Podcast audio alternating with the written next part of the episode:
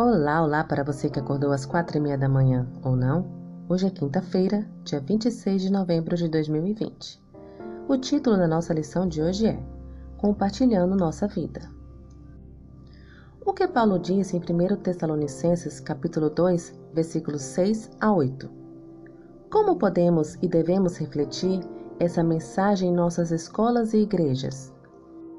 Confrontados com o colapso da comunidade na sociedade, Vivemos numa época em que o entendimento bíblico de igreja nunca foi tão significativo. Como Mateus, capítulo 18, versículo 20 nos lembra, onde estiverem dois ou três reunidos em meu nome, ali estou no meio deles. A visão do Novo Testamento acerca do que é igreja e comunidade se formou principalmente nos lares dos cristãos. Ali, a comunidade se reunia em pequenos grupos, orando, cantando, celebrando a ceia do Senhor, aprendendo e compartilhando as palavras de Jesus. Esses grupos de adoração também se tornaram as primeiras escolas da igreja, uma vez que nesses lugares os novos membros eram apresentados à Bíblia e a essa nova vida em Cristo. Paulo escreveu em Romanos capítulo 2, versículo 2: E não vos conformeis com este século, mas transformá-los pela renovação da vossa mente.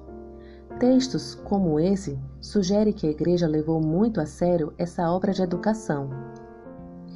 Esses primeiros cristãos logo descobriram que o evangelho pode ser vivido de modo mais eficaz em comunidade, quando temos motivos para cantar com mais entusiasmo, orar com mais fervor e ser mais cuidadosos e compassivos. Quando ouvimos os outros falando da bondade de Deus, sentimos quanto Ele tem sido bom para nós. Quando ouvimos sobre as lutas e dores uns dos outros, sentimos a cura de Deus em nossa vida e experimentamos um desejo renovado de ser instrumentos de Sua graça e cura. Nessa passagem, Paulo afirmou que o Evangelho de Deus é tudo: o poder da cruz, a ressurreição do Senhor e a promessa de seu retorno. Simplesmente não havia notícia melhor em todo o mundo.